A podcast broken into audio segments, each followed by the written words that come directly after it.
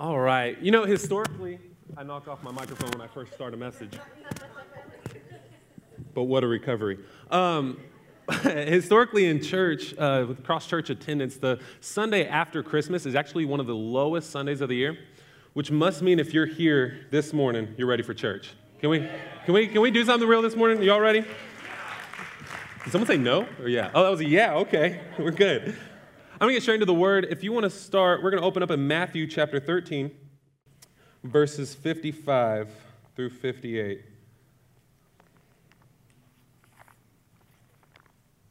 Matthew 13, verse 55 through 58. If you're not there, pretend, and it's on the screen. It says, Then they scoffed, He's just the carpenter's son. And we know Mary, his, his mother, and his brothers James, Joseph, Simon, and Judas. All his sisters live right here among us. Where did he learn all these things? Speaking of Jesus, in 50, verse 57, and they were deeply offended and refused to believe in him. Then Jesus told them, A prophet is honored everywhere except in his own hometown and among his own family. And so he did only a few miracles there because of their unbelief. Now, flip forward a couple chapters to Matthew 16. And we're going to pick up in verse 13. And here's Jesus talking to his disciples. It says, When Jesus came to the region of Caesarea Philippi, he asked his disciples, Who do people say that the Son of Man is? Well, they replied, Some say John the Baptist, some say Elijah, and others say Jeremiah or one of the other prophets. Then he asked them, But who do you say that I am? He was asking them to make a declaration out of their belief. Who do you say that I am? And Simon Peter answered, You are the Messiah, the Son of the living God. Then Jesus replied, You are blessed, Simon, son of John, because my Father in heaven has revealed this to you. You did not learn this from any human being. Now I say to you that you are Peter, which means rock, and upon this rock I will build my church, and all the powers of hell will not conquer it. In verse 19, and I will give you the keys of the kingdom of heaven. Whatever you forbid on earth will be forbidden in heaven, and whatever you permit on earth will be permitted in heaven. Last verse in Philippians chapter 2, verse 9. Philippians 2, verse 9. Therefore, God elevated him, him being Jesus, to the place of highest honor and gave him the name above all other names that at the name of Jesus, every knee should bow in heaven and on earth and under the earth, and every tongue declare that Jesus Christ is Lord to the glory of God the Father. I want to speak to you this morning from the topic in the name. In the name. Let's pray. God, I thank you for your word, Lord. I thank you that you are so much greater than all that we could fathom, all that we could hope, and all that we could think, God. And I pray that in these, these next few moments, Lord, that our hearts would be open, our minds would be receptive to having an encounter with you in this house. We love you. We thank you. In Jesus' name, amen. Amen. There is importance in a name. In a name. I know this because y'all know me as Albert. My real name's Navid, and this is America, which means when school started and the teacher's calling roll, she gets my name and say, Netted, is netted here, and that's me. I go by Albert. Just keep going. Work down the, work down the list. Um, if you any parents in here who you've had to come up with a name, you know nowadays we just try to come up with something that sounds good. What works with my last name? You know, Cassie's due February first. We don't know what we're having, so now we have to come up with two names.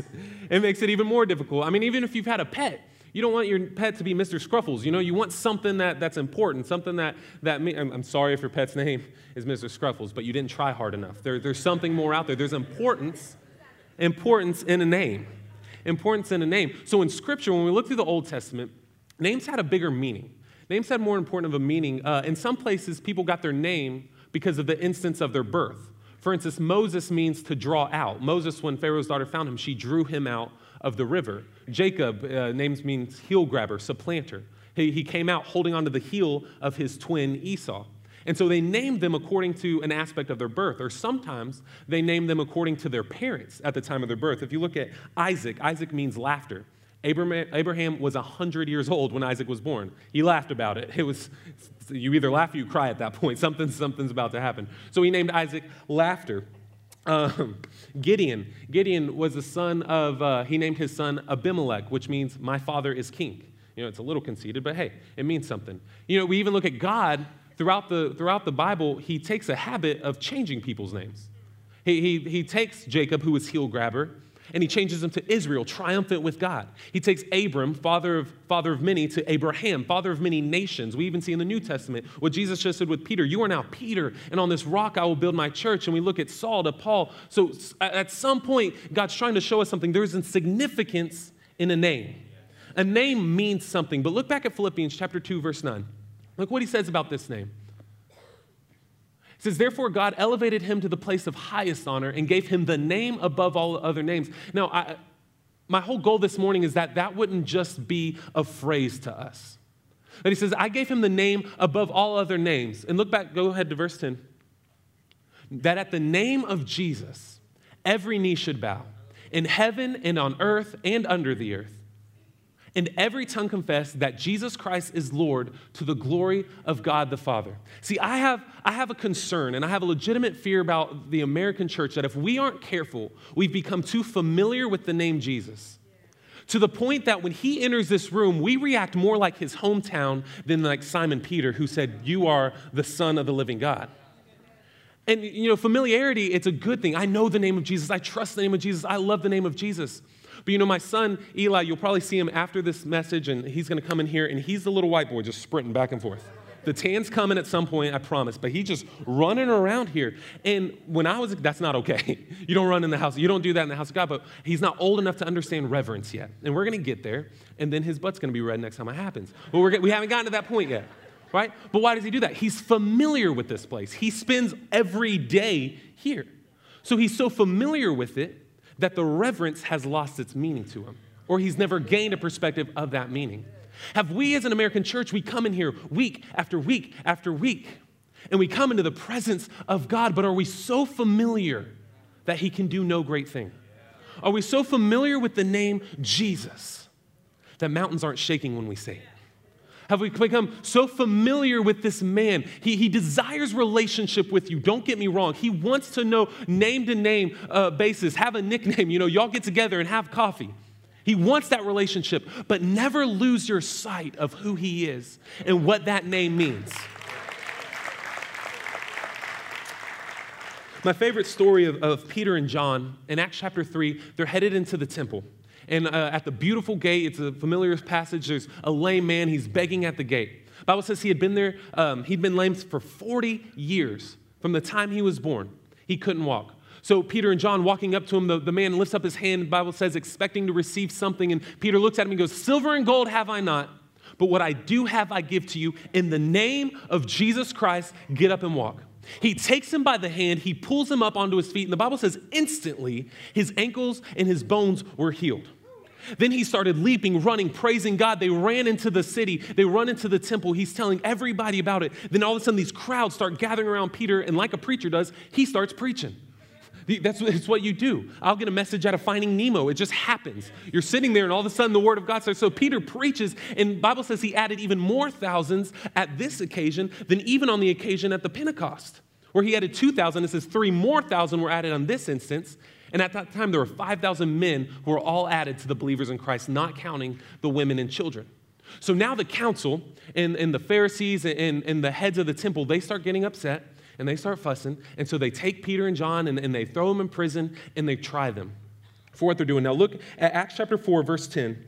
They're standing in front of the council. Here's Peter. He says, Let me clearly state to all of you and to all the people of Israel that he was healed by the powerful name of Jesus Christ the Nazarene, the man you crucified, but whom God raised from the dead. You can skip over to verse 12. There is salvation in no one else. God has given no other name under heaven by which we must be saved. The members of the council were amazed when they saw the boldness of Peter and John. For they could see that they were, no, they were just ordinary men with no special training in the scriptures. They also recognized them as men who had been with Jesus. So Peter, he proclaims, You're the Son of the living God. And, Christ gives him a new name. You're now the rock upon which I'm going to build my church. And so it looks like, well, of course, Peter at this point is going to be bold and courageous. Well, really? Because if we take a second, we look at the events of Peter's life between that point when he was called the rock to the point now where he's proclaiming the name of Jesus Christ and lifting people onto their feet. Peter's life kind of looked a little weird. You know, a few weeks ago, Peter was denying that he even knew who Jesus was. The night before that, most theologians believe that Peter was the one who chopped off the Roman guard's ear. Well, that's not good, you know? Right before that, Peter was talking to Jesus. He was like, No, no, don't go to the cross, don't go die. And Jesus says, Get behind me, Satan. Now, that's never happened to me, but I'm assuming it's not a good day when Jesus calls you Satan. So, Peter's life, to this degree, hadn't been going great. So, what happened in Peter? What happened in Peter that he had this new boldness and this new courage? It's a, it's a, it's a simple principle. Have you ever gone in for a job interview and you knew one of the bosses or you knew a CEO, and so you could put their name on your resume? And so you walk into that interview a little more, a little more standing tall. I'm walking in, I know somebody. I can, I, can, I can get into this place. Or even children understand this principle. I'm the youngest of four, so I understand it as well as anybody. And if you don't remember this, now you're a parent, and so you're experiencing it. If you have more than one kid, they start fussing, they're complaining. You hear the fight, but you just turn up the TV. You're hoping it doesn't make its way from the back room to your room. We know you do it, don't lie. I didn't hear a thing. He was, he was on the stove, but no one knew. And so you're just ignoring it. And then all of a sudden, the littlest one, that was me, comes running in the room crying. They said I couldn't do this, and they wouldn't let me have a turn. And here's what mama says You go tell them that I said to let you have a turn. You know what you do all the time? March right back in there. Mom said that you have to let me have a turn. Why? Why? Because it's no longer me fussing and complaining anymore. Now I have the name of mama behind me. And so all of a sudden, I'm walking in tall. I'm walking in proud. I'm walking in like I'm about to take over this playroom, right? And as wonderful and beautiful and powerful as the name Mama, when you walk in and say, Jesus said, when you walk back into that situation, when you can go back into that place where the devil is lying, he's telling you, no, you can't have that, you can't do that, and you say, hold on a second, Jesus said, See, there's power in that name. There's power in the name of Jesus. John chapter 14. Come on, let's keep moving. John chapter 14, verse 12 says, I tell you the truth. This is Jesus. He's preparing his disciples for the day he leaves. They don't understand what's going on, but he's like, Look, there's gonna be a day I'm not gonna be here. Here's what's gonna happen. I tell you the truth. Anyone who believes in me will do the same works I have done and even greater works because I am going to be with the Father. How can this be true, Jesus? We saw you feed 15,000 people. We saw you calm the storm. We saw you do all these great miracles. How could things get better? Here's how you can ask for anything in my name, and I will do that. So that the Son can bring glory to the Father. In verse 14, yes, ask me for anything in my name, and I will do it. Right after this, he promises the Holy Spirit. Right after this, he sits back with me. He goes, Look, I'm leaving. I get it. You're confused, but I'm going to send you the helper and things are going to get better here. How can we do greater things? How can we do bigger things than you did? Because Jesus was the sole presence of the Holy Spirit in that day at that time. But he says, But I'm going to leave and I'm going to send him. And now not only is going to be in me walking around, he's going to be in you and you and you and you. And the omnipresence of God is, is beckoning upon our lives. And you're going to be able to do greater things in my name. In Luke chapter 9, Jesus takes his disciples, and the Bible says he gave them authority to heal the sick and cast out demons. This was a, it was a power of attorney. It was, I'm signing this paper and you can act in my place, but it was limited. It was a limited power of attorney. But here in John 14, he supersedes that. And he says, Before you could, you could do these things because I told you, but now you can do anything in my name. And he signed it then, and it was put into place when the Holy Spirit came up upon us. So that when we invoke the name of Jesus, we can do great things, greater things than Christ himself did. It's a scary statement. It's a scary statement. And I would have to believe that's why much of the church backs away from it. Because what if I pull that man to his feet and he falls back down? what if I do that? Is your belief in you or is your belief in the name of Jesus? If we look in John 14, it says in the name. Now, the Greek word for that name means, means onoma. It, it, it's more than a name, it's everything. Um, attached to that name. It's the authority of that name. It's the essence of that name. It's the title. It's the weight. It's the power of that name. When you use the name of Jesus, you're invoking the very nature of God that He placed inside of you. I'm not just saying a name, I'm invoking the nature of Christ through the Holy Spirit within me over my situation, over, over this, this circumstance, over my territory, over my family, over my household. I want the nature of Christ to be upon this situation. You know, you, but you have to believe, he said, on the name of Jesus. You have the authority to act on his behalf. Now, contrary to popular belief, to well, popular belief, belief is stronger than what you see.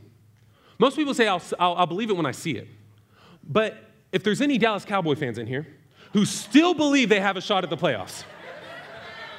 Your belief is stronger than what I've been seeing since week three, right? Try reasoning. you can't. Why? Because it's belief. But there's a belief in Jerry Jones and there's belief in Jesus Christ. It's two different things. Now, in Texas, they might look the same. But in the kingdom of God, my belief in the name of Jesus is greater. Why, why are there some Christians who can use the name of Jesus to cast out demons and others can't use it to bless the plate of nachos that they're about to, that they're about to indulge in? What is my belief in that name? Am, am I invoking the nature of Christ? You know, the devil is not on your level. Quit negotiating with Satan. If you need to give him a message, write a note, stick it to the bottom of your shoe because he is placed firmly under your feet. And that's how he can get what you want to say. Otherwise, you don't negotiate, you don't speak with him. You claim the name of Jesus over your situation. I don't say, Satan, if you would, quit, just leave my family alone. And if you get out of my house and give me some extra channels on DirecTV, like that'd be great. No. In the name of Jesus, he has given me this territory. This is my family. This is my territory. This is my blessing. That's my son. That's my wife. You don't have authority in this place. But the enemy wants you silent. The enemy wants you silent. Uh, Peter and John now have been, been standing before the council. And so the council goes back and they're talking. They're like, look, we got to do something about this.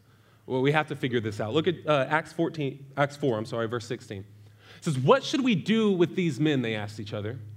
We can't deny that they have performed a miraculous sign, and everybody at this point in Jerusalem knows about it.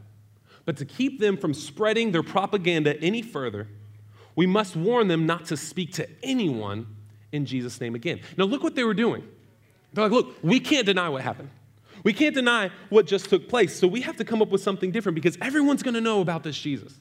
Everyone's going to know that it was him. They're not the first ones to discover this truth about Jesus that when you hear that name, when you know that name, when you know what happens, people's mindsets turn.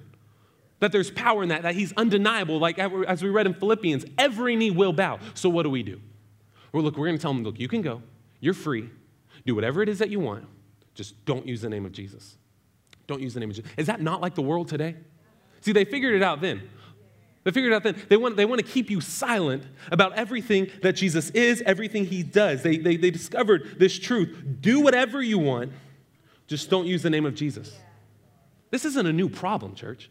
This isn't a, a, something new with our government and with our culture and with our policies and with this nation. The world understands the power in the name of Jesus sometimes more than we do. We, we can't let them use this name. Get, isn't that just like them, wanting us to be quiet about what's right so they can be loud about what's wrong? Church, a quiet church is a dead church. Come on, a quiet church is a dead church. If the world's gonna be loud about greed, I'm gonna be loud about generosity. If they wanna be loud about perversion, I'm gonna be louder about purity. If they wanna be loud about selfishness and, and self indulgence, I'm gonna be loud about serving and loving and caring. We have to be louder than the world. They want us to be silent. They want to steal your voice. This isn't a time to be shy. It's not a time to be shut down. It's a time to raise up. The Bible says, Let the redeemed of the Lord say so.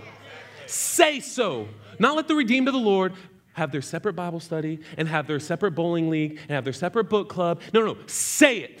Declare it. Say that he's good. Say all that he's done. Say he's a good, good father and it's just who he is. Say, say what he's done in your life. Speak those testimonies. Speak what's going on in your life team.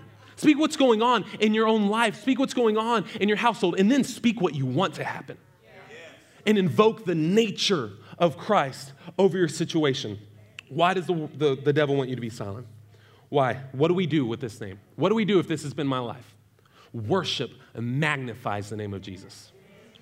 Worship will magnify the name of Jesus. The original purpose of creation was to maximize God in the earth. And the way to maximize God is to magnify Him in our praise. We make him bigger than, than our issues. We make him bigger than our circumstance. We make him bigger than sickness. We make him bigger than the lost. We make him bigger than hopelessness. We make him bigger than those things. And we do that in our praise. Worship is critical to the development of your spirit. Why do we think the enemy works so hard to get through us to the airwaves why, why he speaks these things of the music that we listen to and the, the TV shows that we watch and the images he places in front of us and the lies that he puts all around us. Why? Because we're sensual beings. We work based off our five senses what we hear, what we see, we understand, and we, we put inside of us. And so he attacks that. He attacks it all around us. But, but your worship is not just what you listen to, it's a life that you live. It's more than a moment, it's a lifestyle. I magnify him. It's more than, than, a, than a sound, it's a substance. My life is worship because he is worthy to be worshiped. And if my life is fulfilling its original purpose, it's maximizing him, it's lifting him up. You've heard me say this before God can do anything except worship. A, a God who's almighty, all powerful, has everything we could ever, but the Bible says above all that we could ever ask or think for, he is incapable of worship. Because to worship, there has to be something higher than yourself. There is nothing higher than our God. So when we worship God, we're giving Him something He can't even give Himself. Our worship matters. Our worship means something. Our worship moves something. There is power in your worship. There is power in your worship. The Bible says, you said the time is coming and it's now here when true worshipers will worship from spirit and in truth. Spirit, my spirit has been made alive in Christ. My spirit is passionate. My spirit is renewed. My spirit cannot be silenced. My spirit cannot be suppressed. This is in truth. Truth is your revelation of who God really is. Truth. Truth does not change. Jesus says, I am truth. In spirit and in truth. I have to know who He is, I have to have an understanding with Christ. And this was in my notes. I feel like God wants to share this that, that sometimes, especially in a charismatic church, we dismiss an encounter with God even though it's coming from here. An encounter with God's word is an encounter with God Himself. An encounter with the Word of God is just as powerful as anything else. See, we get so used to the feels, and I, I swear, in the middle of our God, I don't know what happened. That's it's a song we've sing forever. Just Spirit of God hit me, and I was like, like I'm not about to cry before I go up and preach God. So you get this under control, and, and it was just there. But but we like that because I feel it and it's moving and, and it's good. But when I just sit and when I just read and when I delve into the Word of God, when I was 16 years old, I was preaching at, a, at a, this little college Bible study, and I remember they're playing worship, and I'm a pacer during worship. Like I like to go just back and forth. I'm just walking and having my time with God, and and I just I'm gonna be honest with God. So he and I are talking. I say, look, God, like I love you, and I love this worship, and I don't know if I was trying to impress God with how much I love to worship, but I was telling God, I love this moment. I love being in your presence. I love worshiping you. And then the honesty, the truth came out, and I said, but spending time reading your Bible like, I'd rather worship for five hours than read for 15 minutes, God. If we were all honest, that's a good portion of us. I, I would, God, I would worship you for, for forever, but this reading thing, it's just not happening for me right now. And it was the first time God ever audibly just spoke to me. And, and I remember like time stopped and, and just I saw on fire just right in my eyes. He said, Worship me. You don't even know me. That's not the first thing you want to hear from God. When he's talking, worship me, you don't even know who I am. And he took me to the scripture in Acts chapter 17. And I remember wrote it right in front of my face. And, it's Paul, and he's going and he's preaching, and he's at Mars Hill in Areopagus. And, he had been on his retreat. He's been going around preaching the gospel. And finally, he showed up at a place where everyone was worshiping. And he was like, thank goodness this will be easier. And he goes up and they're worshiping and they're going at it. And he gets up to the altar, and on it was inscribed, To an unknown God. How many churches are we walking in here and the music's great and the, we, we can sense the Spirit, but we're worshiping an unknown God? You don't know God because I know God and I tell you about God. You don't know my wife just if I talk to you about her. You have to go know her. Take your time. She's pregnant right now. You might not want to talk to her for about a month. but God, but Jesus, but that name. Go spend some time in the Word. Go spend some time knowing who He is. You want an encounter with Jesus? The Bible said the Word became flesh. This is Jesus. This is Jesus. Spirit and in truth. Your worship is lacking truth if it's lacking back a foundation in the Word. It's just true. People you don't usually wake up on their own. I have seven alarms for work uh, Pastor Chris Segan from the Beaumont campus, he comes and he works out with me in the mornings. And, uh, but he gets in my house at like seven. Like, that's not okay. I know some of you have like jobs where you got to be up at 4:30 and, and do all that kind of thing. Well, I don't. I have to be here at 9, and I live on this street. So before all of that started, I woke up at 8:58, and I headed out the door and I got to work. Now he shows up at 7, so I have to have like an alarm go off at 6:55 to kind of get me at least just hitting stuff. And then alarm goes off a little later, and then alarm, and then finally, like he's like, "I'm here right now. Come outside." I'm like, okay, and I get up and go. I need alarms. Worship is the alarm clock of heaven. If you want to wake heaven up to go to work on your behalf, then elevate your worship. Elevate your worship. Thy kingdom come, that will be done on earth as it is in heaven. Heaven responds to sound. If you read through Revelation, what signifies the next level of everything to come to place? Trumpets. Heaven works, the armies of God work on sound. If you want to go to the next level, if, if you want to let God know, hey, I'm ready, elevate your worship. Go to a new place and worship. Some of us, we have these, these, these I don't know how to say it, where we're just, I'm not a musician. I'm, I'm not a singer. I don't know. It's not really, it's not really for me. God put it inside of you. You were created to do that. The, the, the three original um, classes of instrumentation were percussion, wind, and string. Percussion. I did it. now, some of us have trouble doing it on beat than other people, but hey, I'm learning. I'm a percussion instrument. You know what this is called? This is my windpipe. This is wind. When I lift up the name of Christ, sound travels through my wind instrument. Inside are my vocal cords. I am a percussionist. I am I play the wind instrument. I have a string instrument inside of me. It's who you are. You are a full-time worship leader in your house, on your job, in aisle 7 at HEB. You are a worship leader. Maybe there are people around you who are like, for the love of all that is holy, stop singing then you say, Get behind me, Satan. I'm a worship leader in this house. And you break out the shofar and you just let it go. You are a worship leader. You are a worshiper. And for some of us, especially, let's face it, men, it's just unnatural. It's not natural. I mean, it's natural on Sunday morning when your favorite football team's playing, but it's not natural in the presence of God. It's not natural. it's not natural for me to do that. It's not comfortable for me to do that. When in this life we've walked, when, at what point in the, in the history of the church did we get to a point of worship when you're comfortable? That doesn't come from here. I've been guilty of this as, as, a, as a worship leader. If you're comfortable, raise your hands. If you're comfortable, lift your voice. If you're comfortable, sing out to God. Why? Because we want to make sure we're not being pushy. We want to make sure we're not forcing anything on people. We want to make sure you're not just worshiping because we, we tell you to. We want to do that. But let's face it, Daniel wasn't sitting in the lions and, hey, if you're comfortable with those lions, when you feel good, lift up a shout of praise. Hallelujah. But Shadrach, Meshach, and Abednego are sitting in, in a fiery furnace seven times hotter than it usually was. Hey, guys, I know it's hot. It's like Christmas in Southeast Texas. It's hot, right? But when you get comfortable, take your jacket off and go ahead and worship. Paul Silas, you got stripped, beaten, and thrown in jail for casting a demon out of a young girl. When you get comfortable in that prison, go ahead and worship. Didn't wait till they got comfortable. If the band wants to go ahead and get ready, we're going to get places. Um, wasn't comfortable in that prison. Wasn't comfortable there. And let me tell you something. The Bible says that the jail broke open at midnight.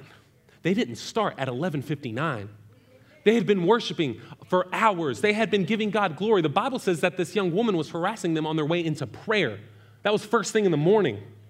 Then they were beaten. Then they were thrown in prison. Who knows how many hours they had been in this jail cell?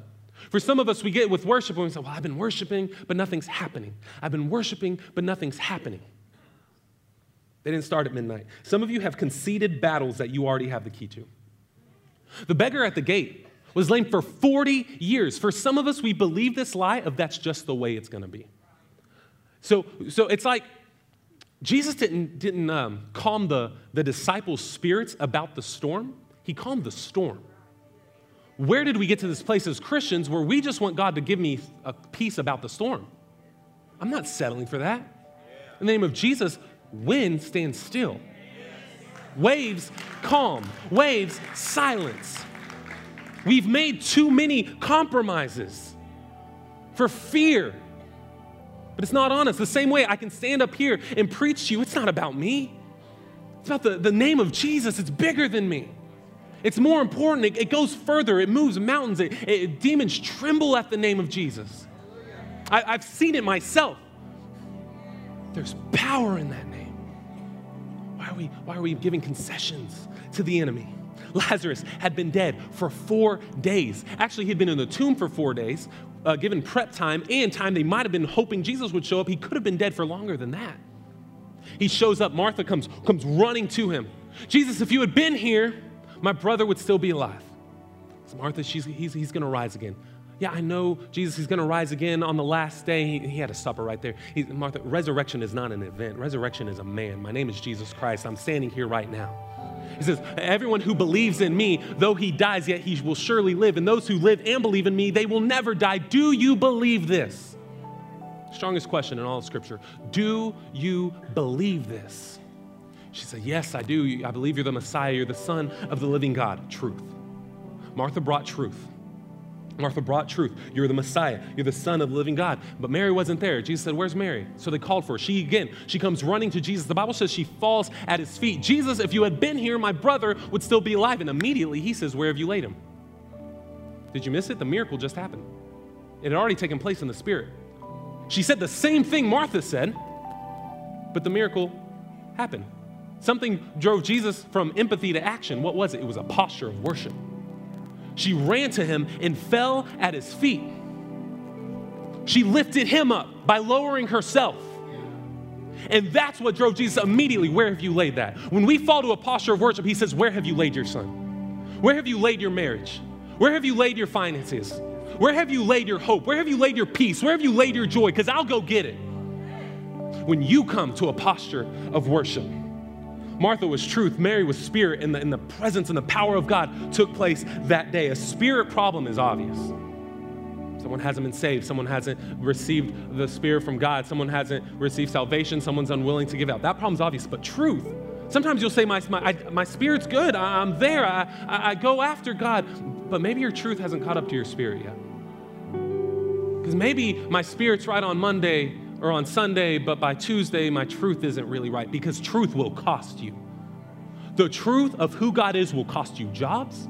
It'll cost you, it'll cost you relationships. It'll cost you the first 10%.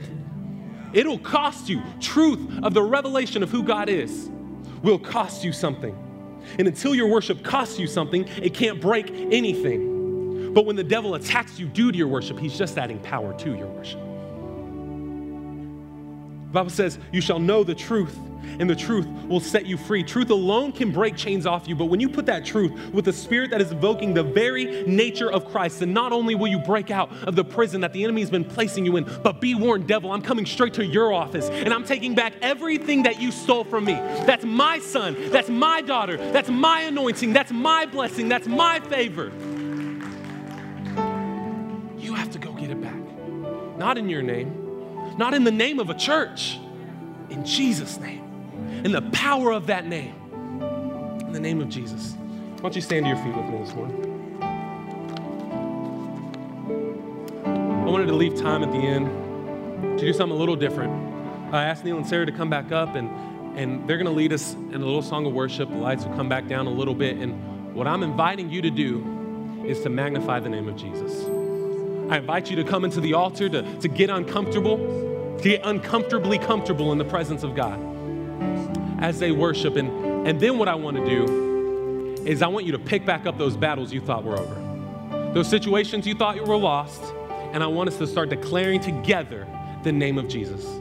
So they're going to lead us come, move, walk, pray, whatever it is that you do but do it in the name of Jesus. God, I thank you for what's about to break in this house this morning, Lord. I pray that faith would begin to rise again. God, that the nature of you that is inside of us would you begin to draw out of us, Lord. You'd begin to pull it out of us. God, the water that's in us as a well, the living water, God, it would begin to come out, that your very nature would be present in this place, God. God, give your people hope.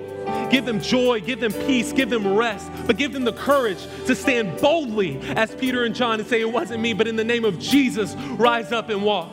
In the name of Jesus, rise up and walk. Oh,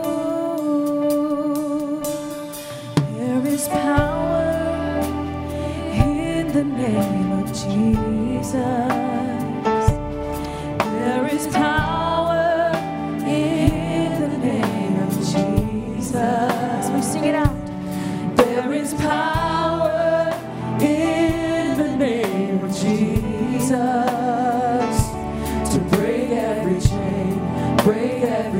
way.